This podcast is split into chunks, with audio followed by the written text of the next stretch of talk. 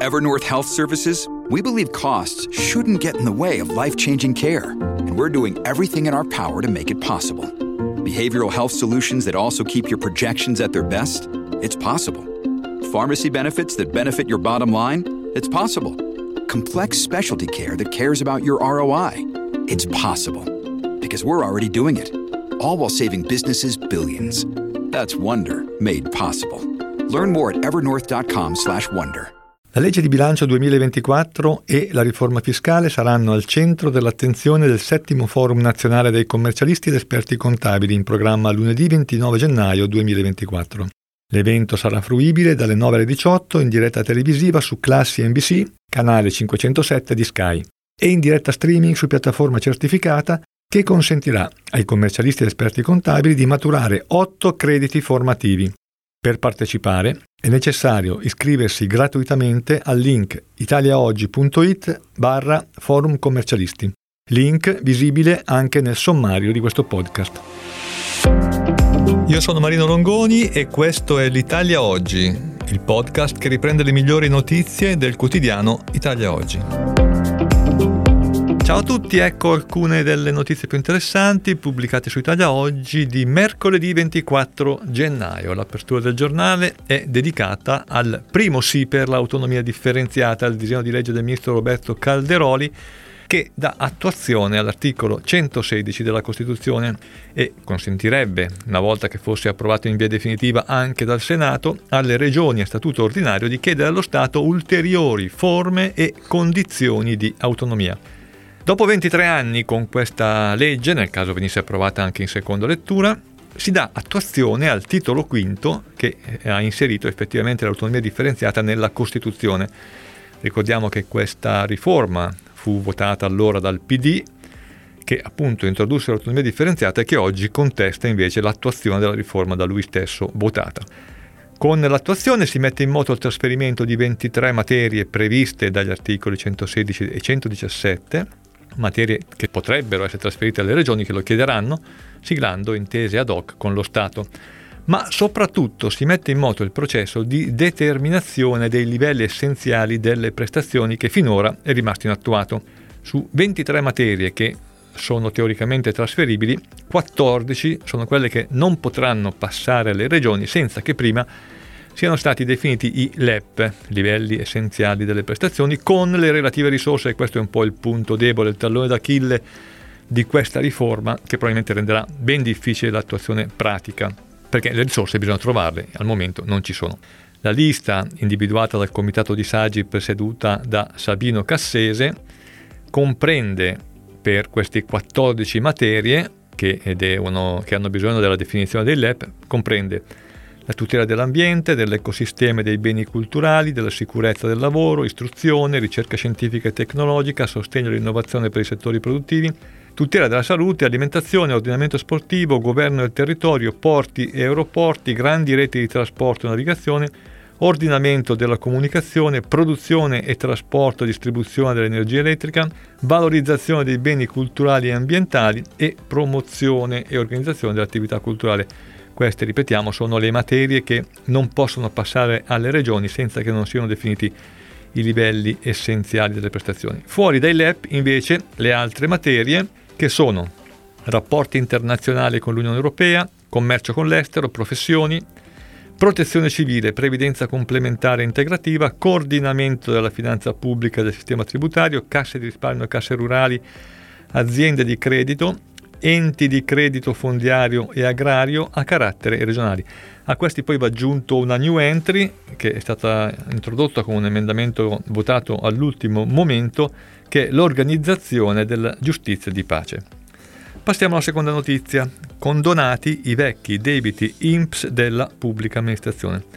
Condono contributivo per le pubbliche amministrazioni dei debiti INPS fino al 31 dicembre 2004, quindi stiamo parlando di debiti più vecchi di 20 anni, per contributi non versati per i propri dipendenti.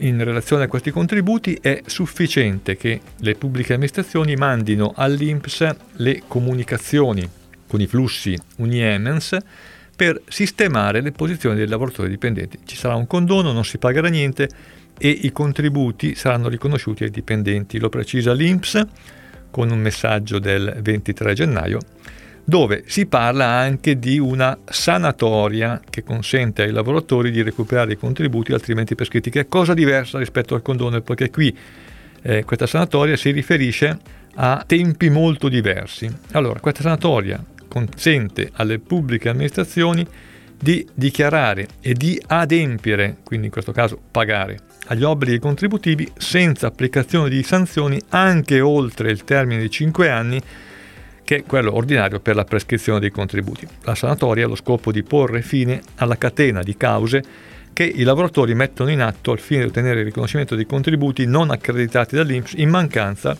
dei versamenti fatti dalle pubbliche amministrazioni. La beneficenza sarà tracciata. Le operazioni di beneficenza saranno tracciate e saranno da saldare entro tre mesi. In caso di irregolarità saranno previste sanzioni antitrust da 5.000 a 50.000 euro, che possono anche aumentare di un terzo. Non si toccano però le misure fiscali per gli enti che possono ricevere le buone azioni che arrivano da operazioni commerciali.